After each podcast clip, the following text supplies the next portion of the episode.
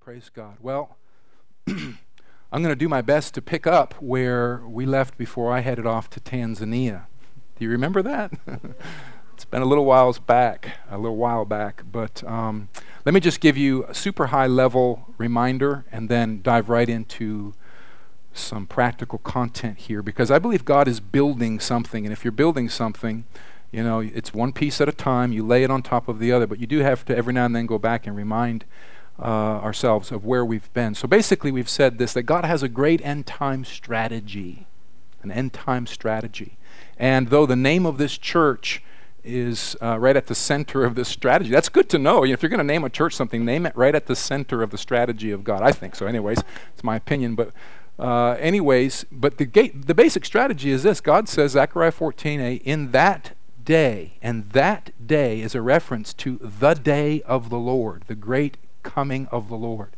The day when all things come under his experientially under his rule and his authority. The nations of the earth, everything comes under him. In that day, living waters are going to flow out of Jerusalem, which clearly is a picture of the church and believers, because Jesus picks up the same theme, John chapter 7, on that last day of the feast, there's that theme again, that day and the last day of the feast, the great feast of tabernacles.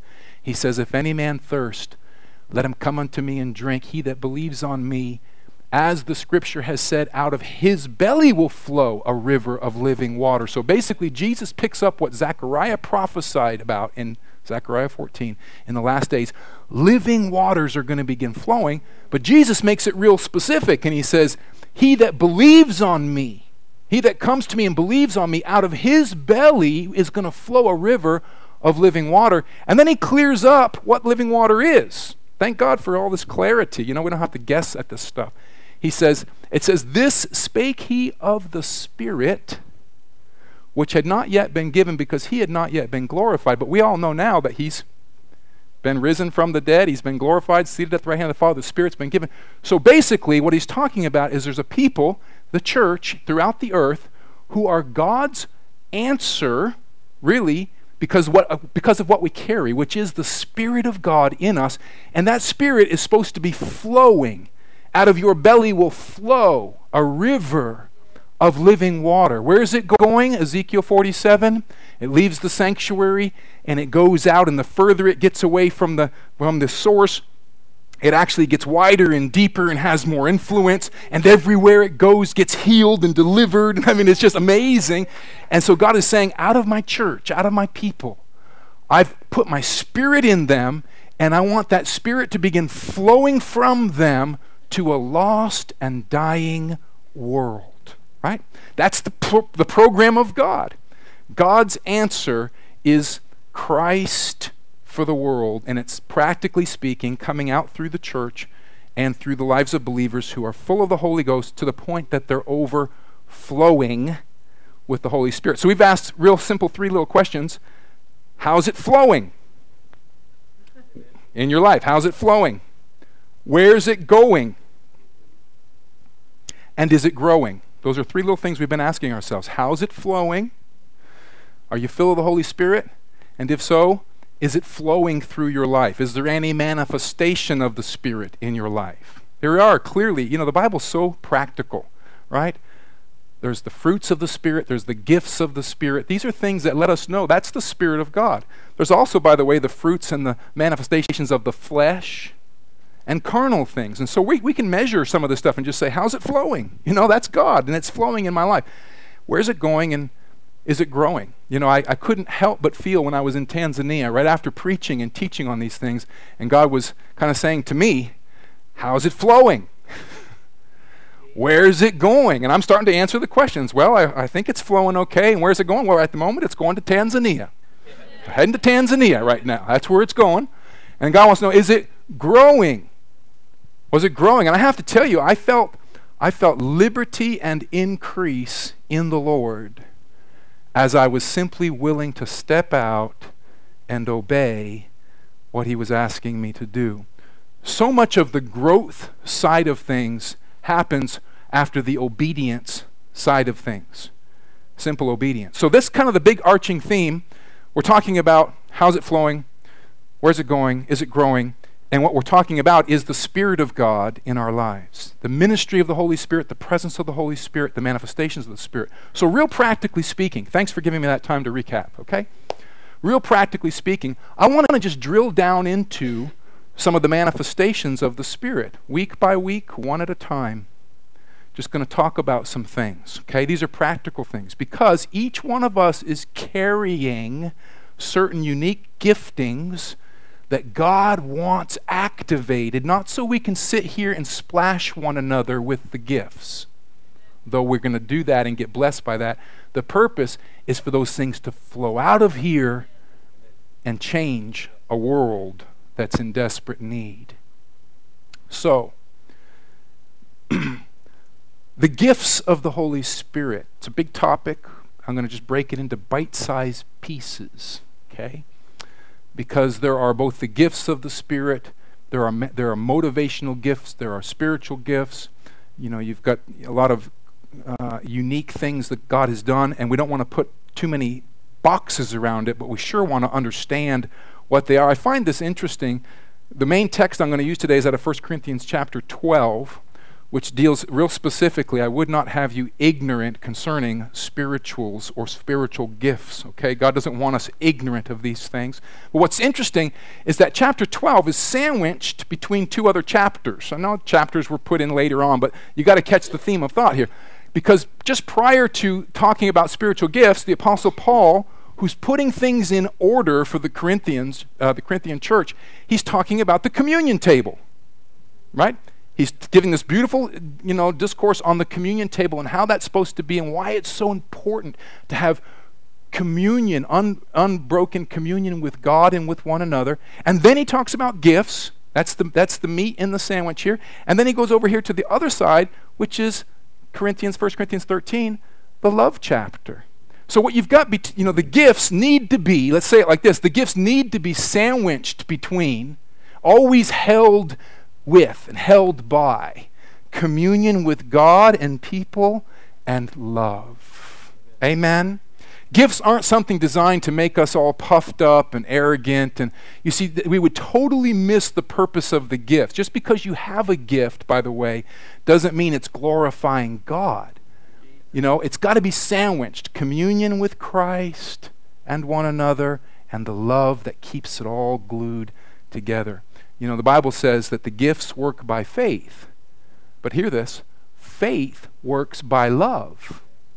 It all's wrapped around itself. So when we're talking about getting flowing here, we're talking about more than just getting gifts of the Spirit and anointings moving. We're talking about representing Christ, His character, the fruits of the Spirit with the gifts of the Spirit, bringing great balance and representing Christ, okay?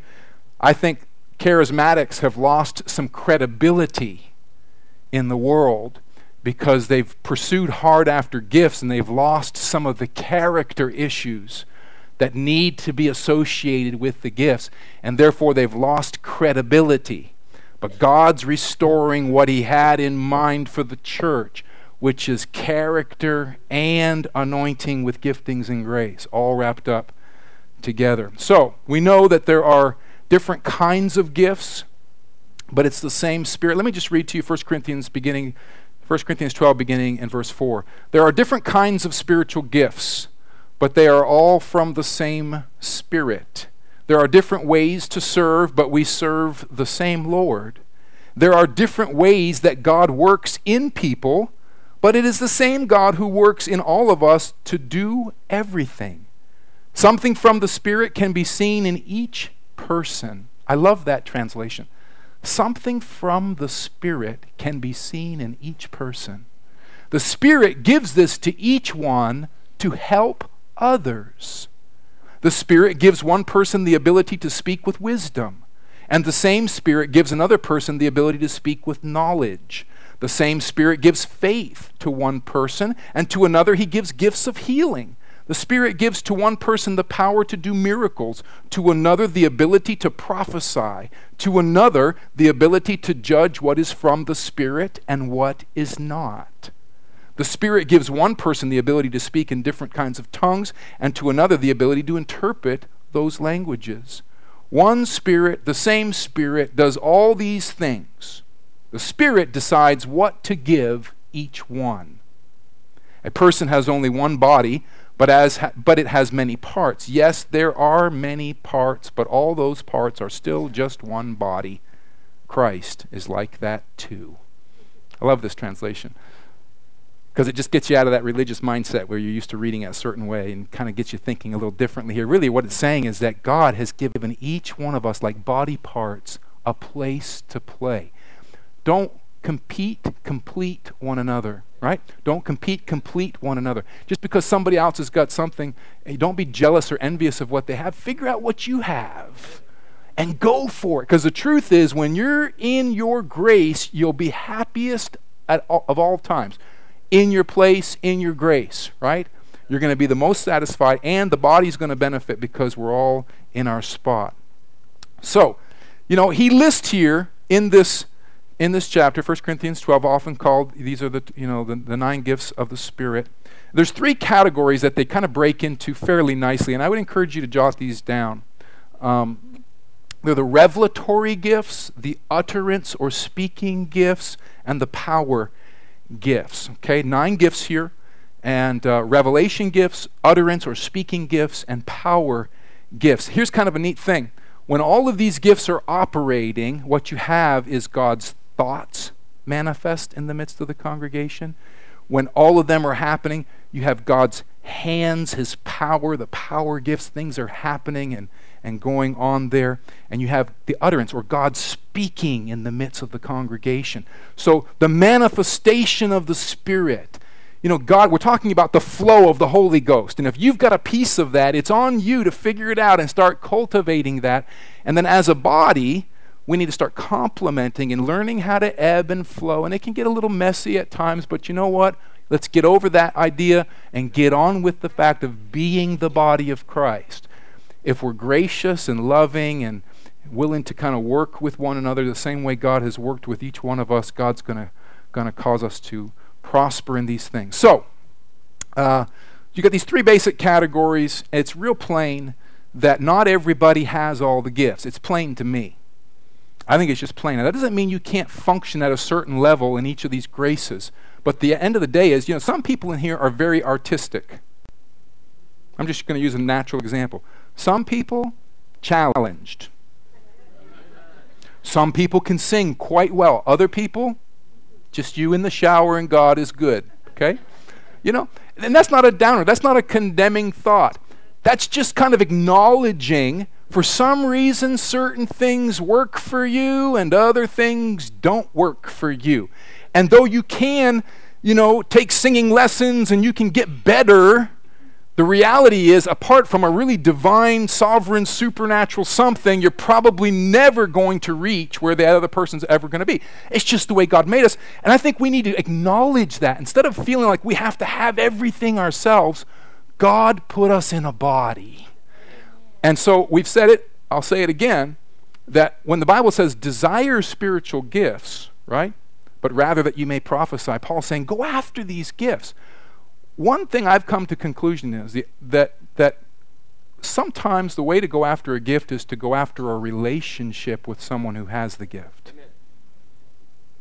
Go after a relationship. Because the eye cannot say of the hand, I have no need of you. There are certain things I'm probably never going to get. I might as well stop strug- struggling to get that gift and just have a relationship with you that's functional, where I can have the benefit of that gift working and the blessing of that gift. And so, yes, we're going to go after all of these things, but at the end of the day, we also need to acknowledge I've got certain sweet spots, and I need to get closer to them and function in those sweet spots. Amen? As a body, this is what God's asking us to do. So, today, here's what I want to do. That's a lot of uh, catch up from my travels, but here we are. Ketchup and mustard. Did you eat hot dogs yesterday? It was so good.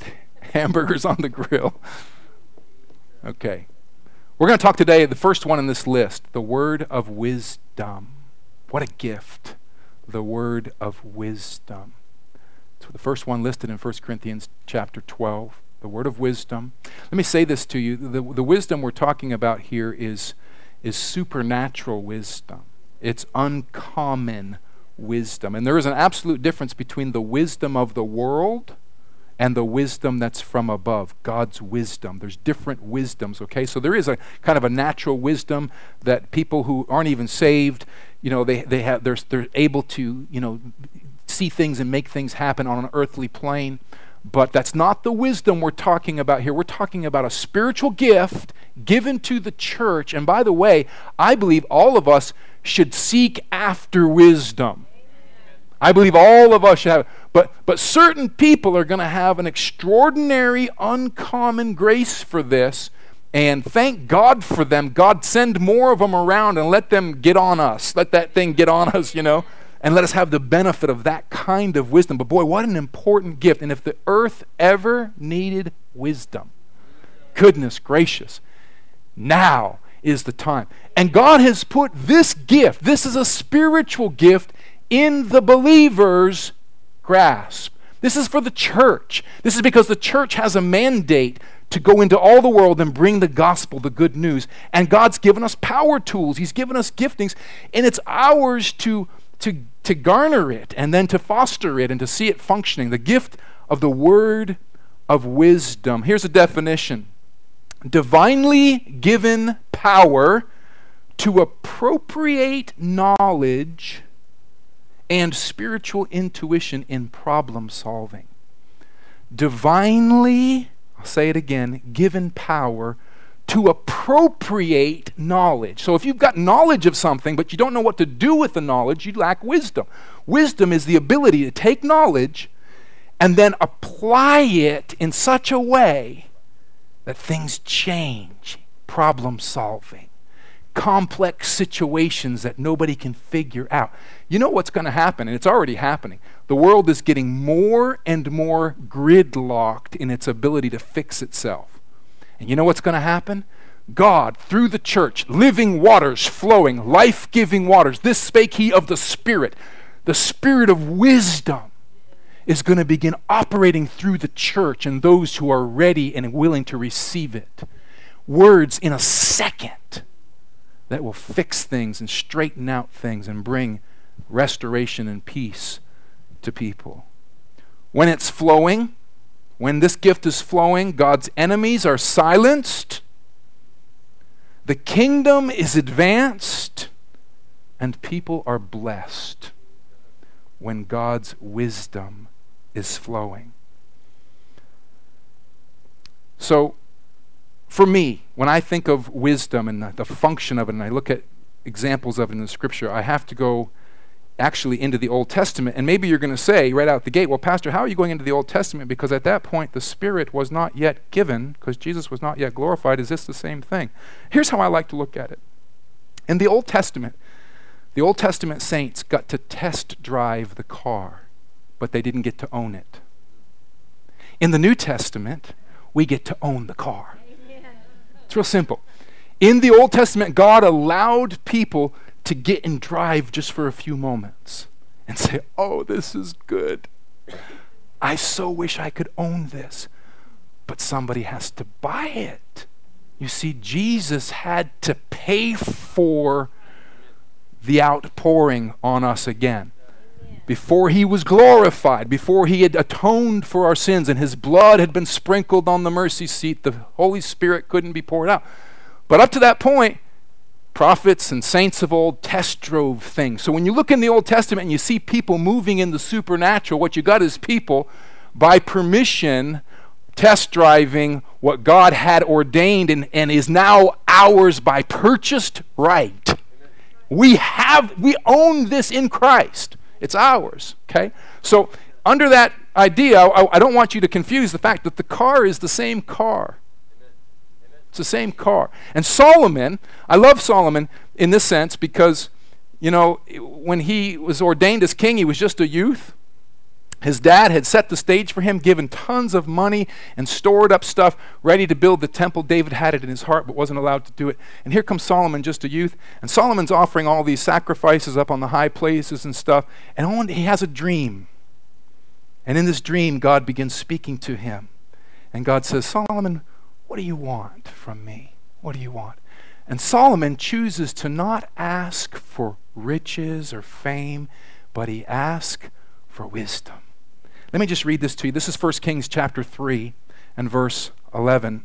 God said to him, Because you have asked this thing, and have not asked for yourself long life, neither have asked riches for yourself, nor have asked the life of your enemies, but have asked for yourself understanding to discern judgment. Behold, I have done according to your words. Lo, I have given you a wise and understanding heart, so that there was none like you before you, neither after you shall any arise like unto you.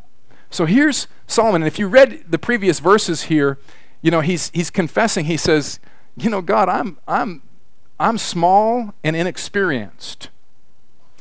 You want some wisdom? Here's how you start I'm small and inexperienced. That's how you start. You don't start with, you know, I'm pretty smart, God, I just need a little help. Don't even go there. If you want God's wisdom, you've got to be willing to deny your own wisdom the pride of our own lives that thinks we know so much. God said, I'm looking for a people who will acknowledge their need. And so Solomon comes at this way. He says, You know, God, I'm nothing. And the work is huge. And there's a ton of people out there waiting on me. And he says, You know, so I think the best thing for me to ask is wisdom. And God says, Oh, I'm going to give you wisdom. And by the way, I'm not only going to give you wisdom, I'm going to give you riches too.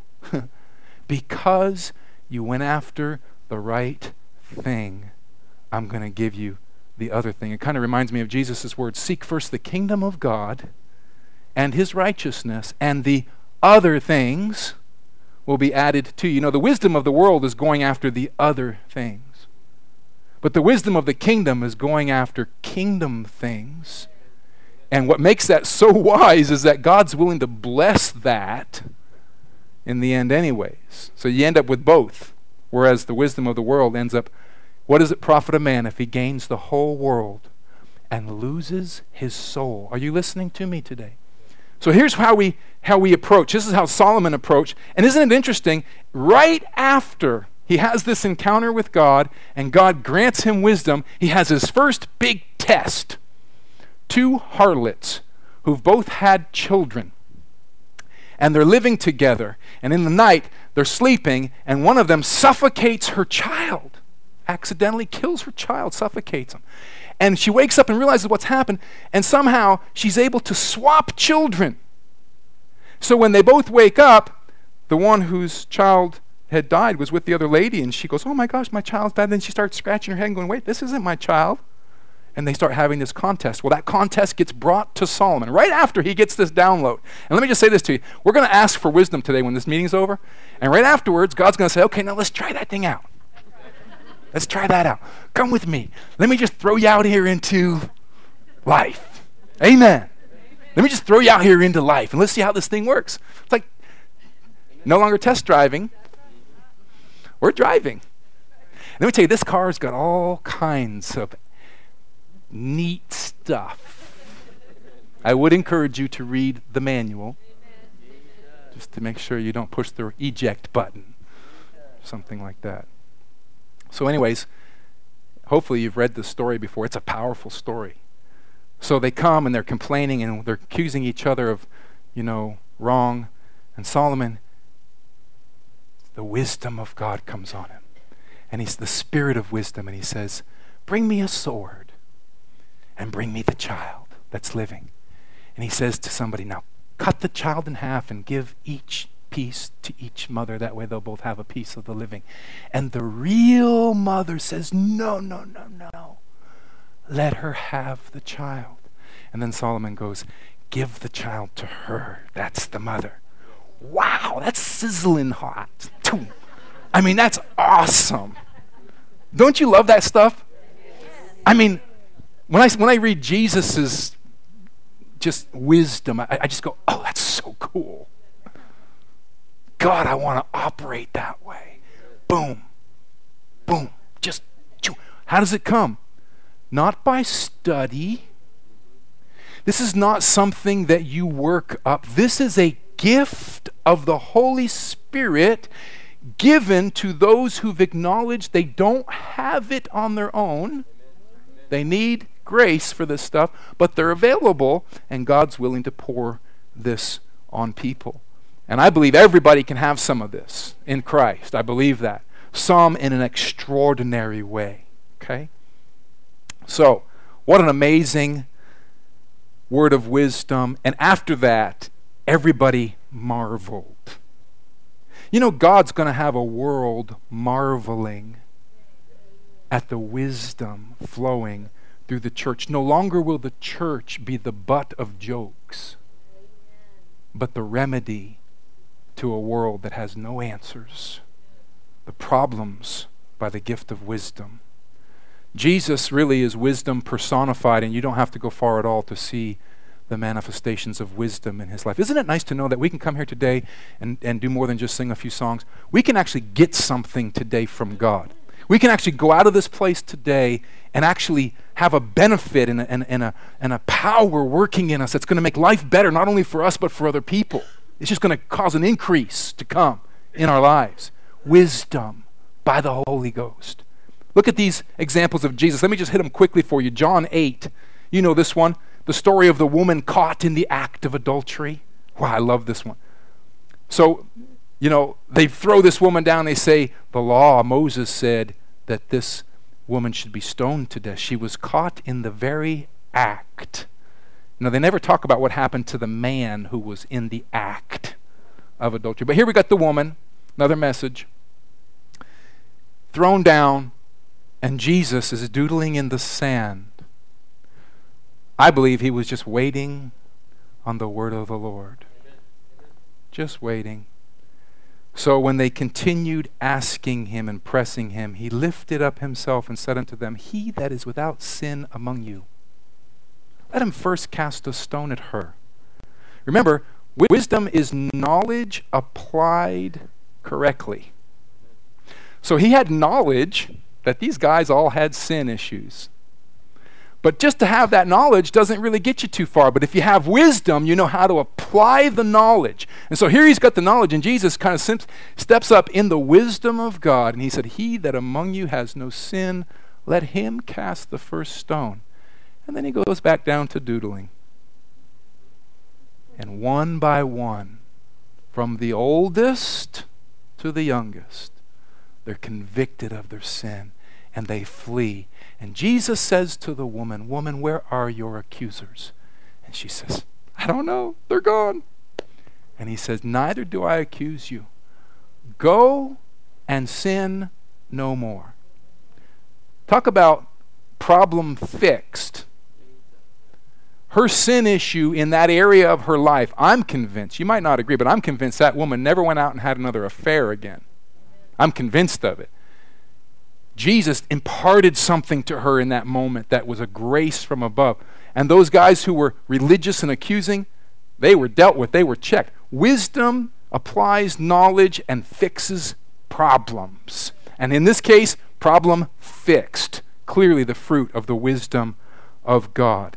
Other one, just quick example here, but it's a powerful one. I want you just to, to get the taste of wisdom in your mouth for a moment. You got to know what it tastes like. You know, even if it's on somebody else's lips, you can at least begin to recognize it because it's important for us to recognize the difference between the world's wisdom and God's wisdom. Love this account of Jesus and the attempt to trick him by should we pay taxes or not pay taxes. Luke I'm using Luke 20, 22. Is it lawful for us to give tribute unto Caesar or no? They tempted Jesus. But he perceived their craftiness and said unto them, Why tempt ye me? Show me a penny. Whose image and superscription has it? And they answered and said, Caesar's. And he said unto them, Render therefore unto Caesar the things which are Caesar's, and unto God the things which be God's. And they could not take hold of his words before the people and they marveled at his answer and held their peace. Wisdom. Wisdom. Wow. He had knowledge, and then he said, What am I going to do with this knowledge? I'm going to use it just like this. There's such a powerful message here because really what he was saying is whose image is on the coin? Caesar's. Well, if it's his image, give it to him. And give to God what is God's. Whose image is on you?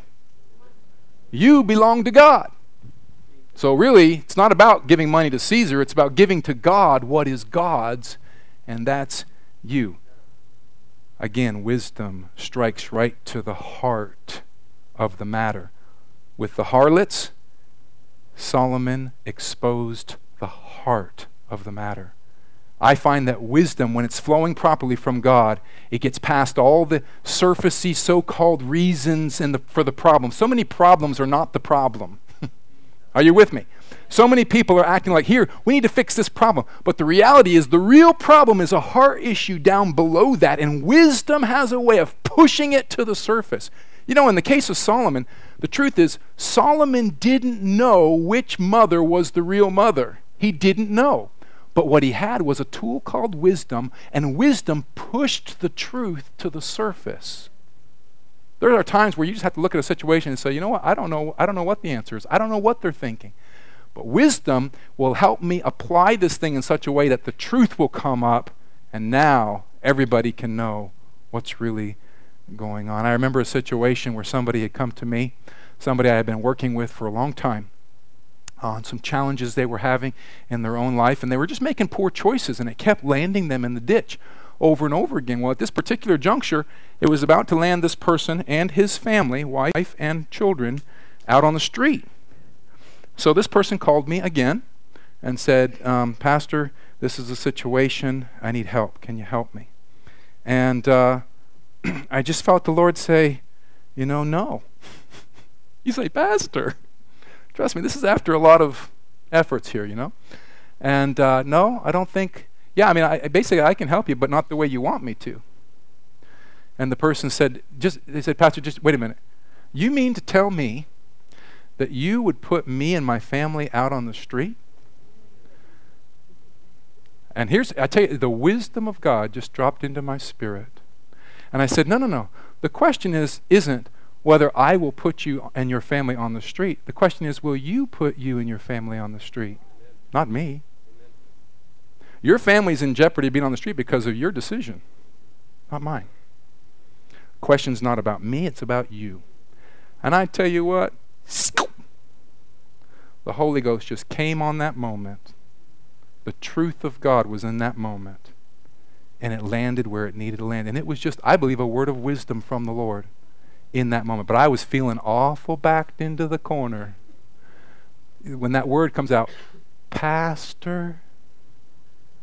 You know, dripping off of that word is, You're just supposed to love me anyway.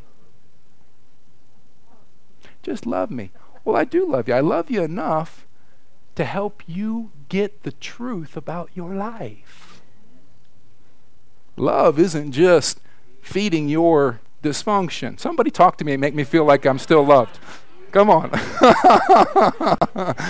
Woo!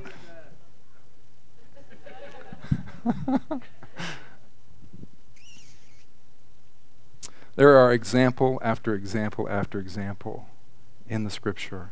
I just this morning was listening to the scripture where Paul is in Acts 23 brought before the high priest and uh, they're accusing him, and he's got himself in quite a fix. He's really under a lot of scrutiny and uh, trying to figure out what to do next. And all of a sudden, he realizes that the group is made up of Sadducees and Pharisees. Now he has knowledge, and suddenly he says, Huh, I got two different sects, religious sects here. They're both very zealous.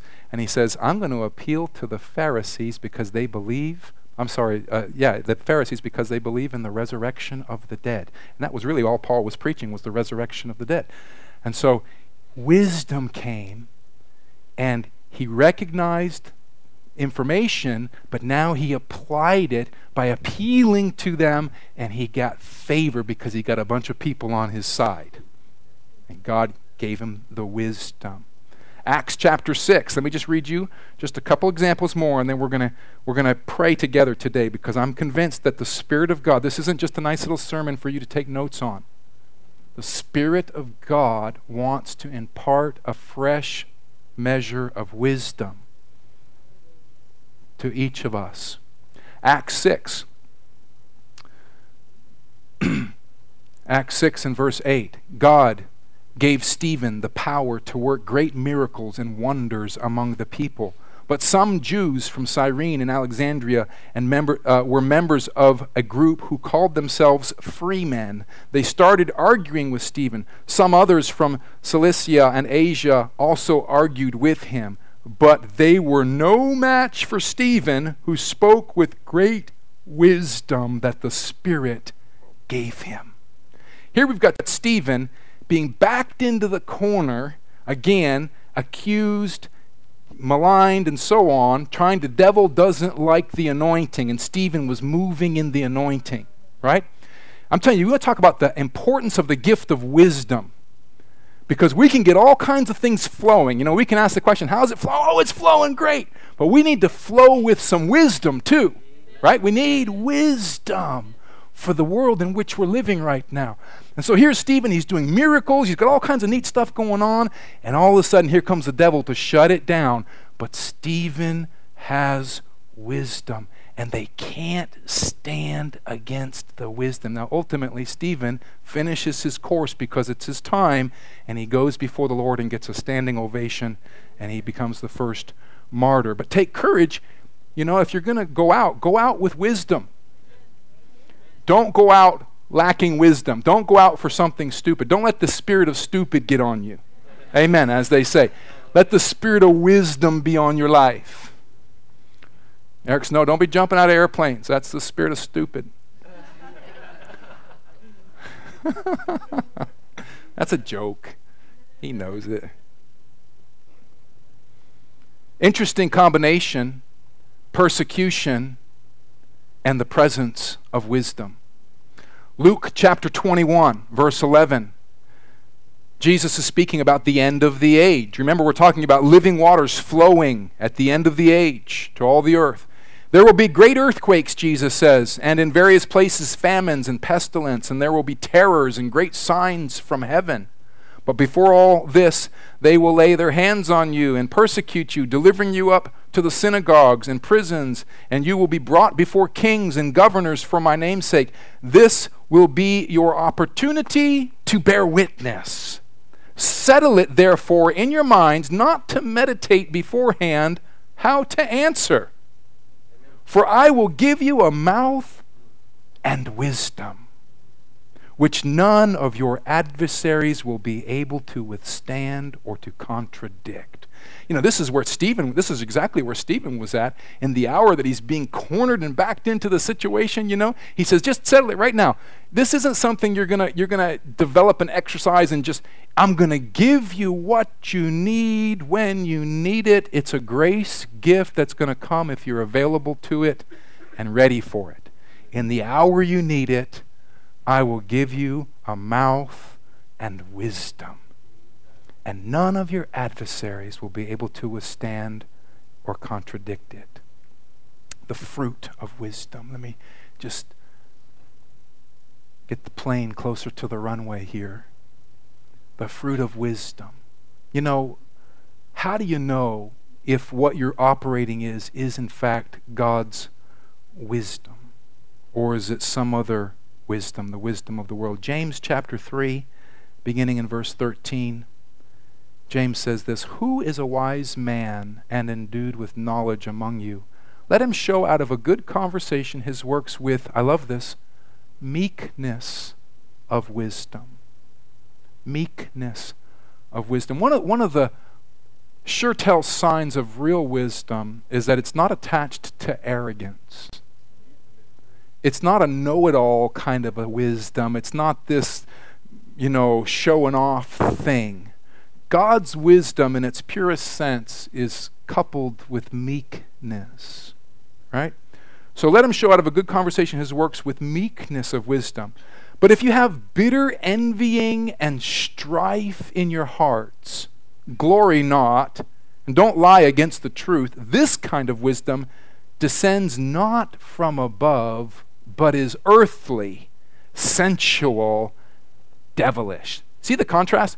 So, wisdom, so called wisdom, that's generating strife, jealousy, competition, which is all this knowledge that puffs up. You know, we, we got a lot of a lot of expounders today on deep revelatory things, you know. Oh, I've got the wisdom of this and the wisdom of that. But if it's generating strife and jealousy and contention, James says that's not God's wisdom at all. It's earthly, sensual, and devilish. That's a strong word. You can know it by the fruit it generates. God's wisdom brings peace. Matter of fact, James goes on to talk about it. Let's look at it because we want to discern these things properly to make sure we understand what spirit we're moving in.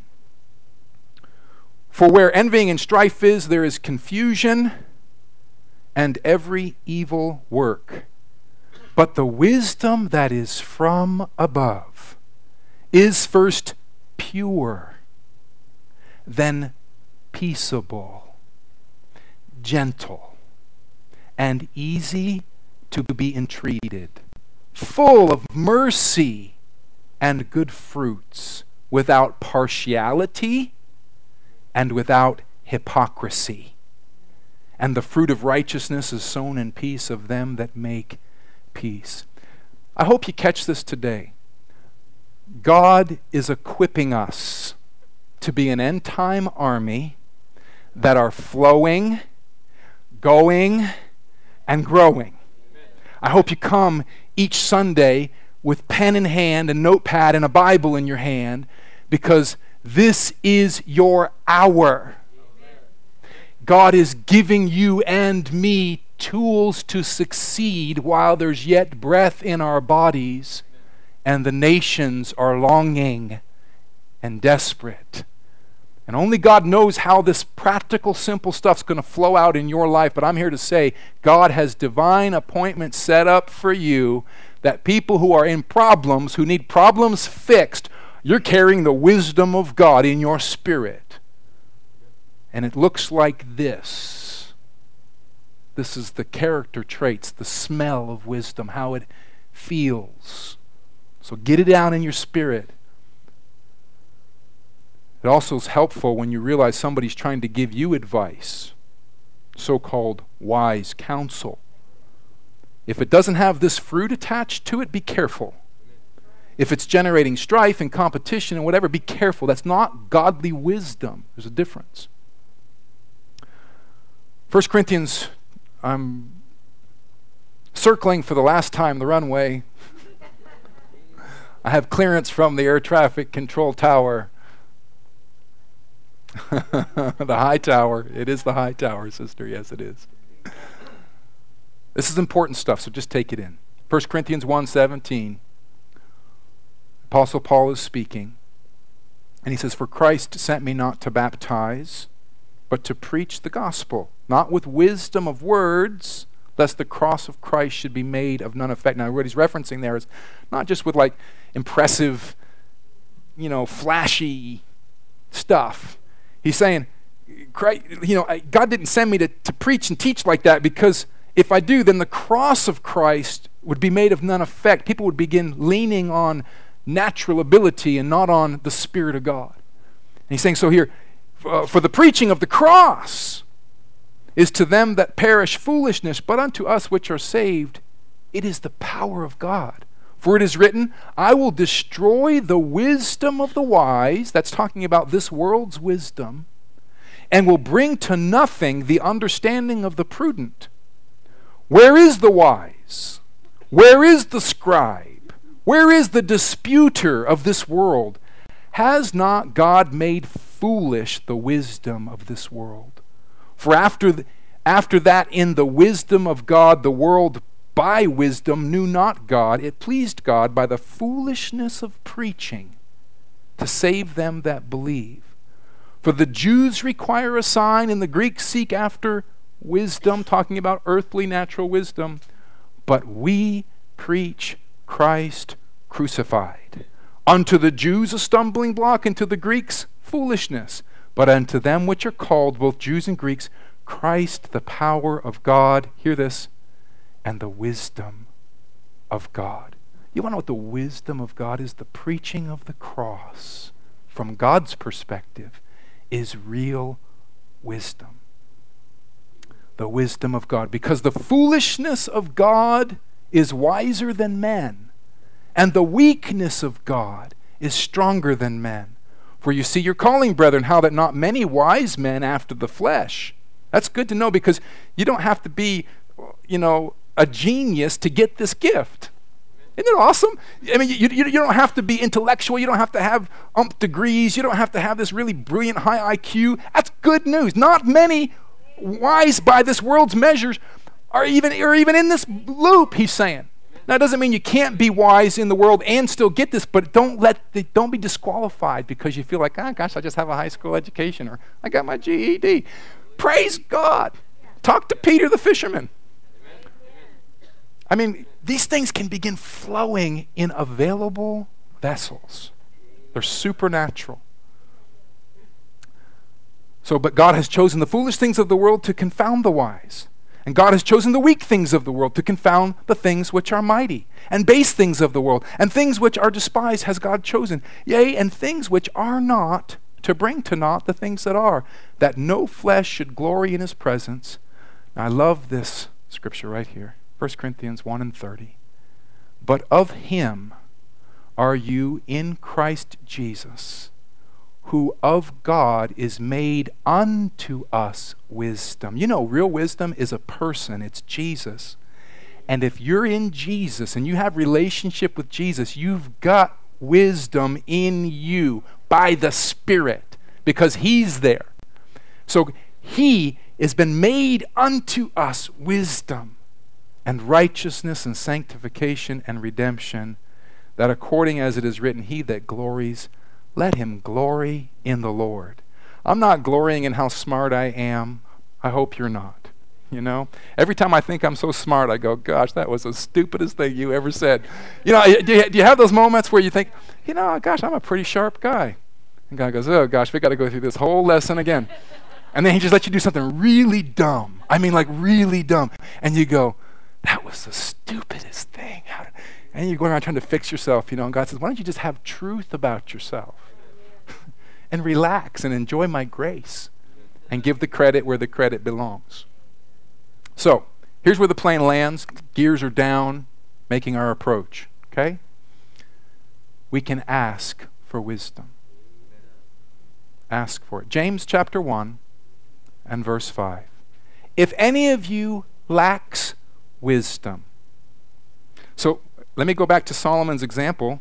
He starts off by saying, God, I can't handle all of this.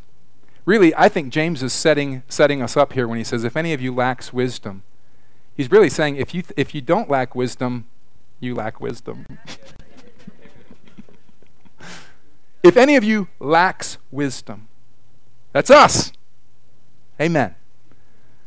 Let him ask of God who gives to all generously and without reproach, and it shall be given to him. I should, st- I should state this time has kind of tripped, uh, trimmed my wings a little bit here today. But if you read the previous verses, he's talking about afflictions and trials that come to try us and breed endurance in us. And then he goes into, if any of you lacks wisdom, as if to say, do you got some problems? Are you facing challenges? Do you have situations and circumstances around you that you just don't know how to fix? If that's you, because that's how the chapter starts off here, he says, then do you lack wisdom? Are you willing to admit it? You don't have the answer? It's like God's waiting for a people who will admit, I don't have the answer. He says, okay, here's the plan. Here's the plan. Ask. But ask in faith. Because God, don't doubt, Verse 6 Let him ask in faith, doubting nothing. For he that doubts is like a wave of the sea, driven and tossed by the wind. For not, let not that man suppose that he shall receive anything from the Lord. He is double minded, man, unstable in all of his ways. But here's the, here's the invitation You got problems? I got answers. That's what God says. You got problems? I got answers. Here's how you're going to get it by acknowledging you don't have the answer and that you're humbling yourself before me. God gives grace to the humble, resists the proud, but He's inviting us to ask. The wisest thing we'll ever do is acknowledge we're not wise and submit ourselves to God and invite His grace to come into our lives. Not by our own works, not by our own ingenuity, but by the sovereign grace gift of God, the person of Christ who's been made unto us wisdom.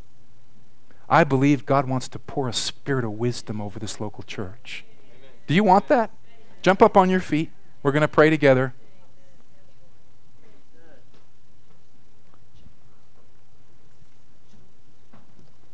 Okay?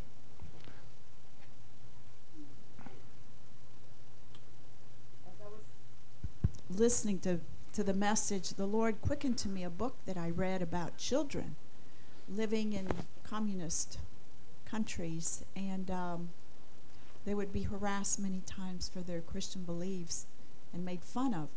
And um, this particular story was a little nine year old girl, and it was in her class. And her teacher wanted her to shame her publicly.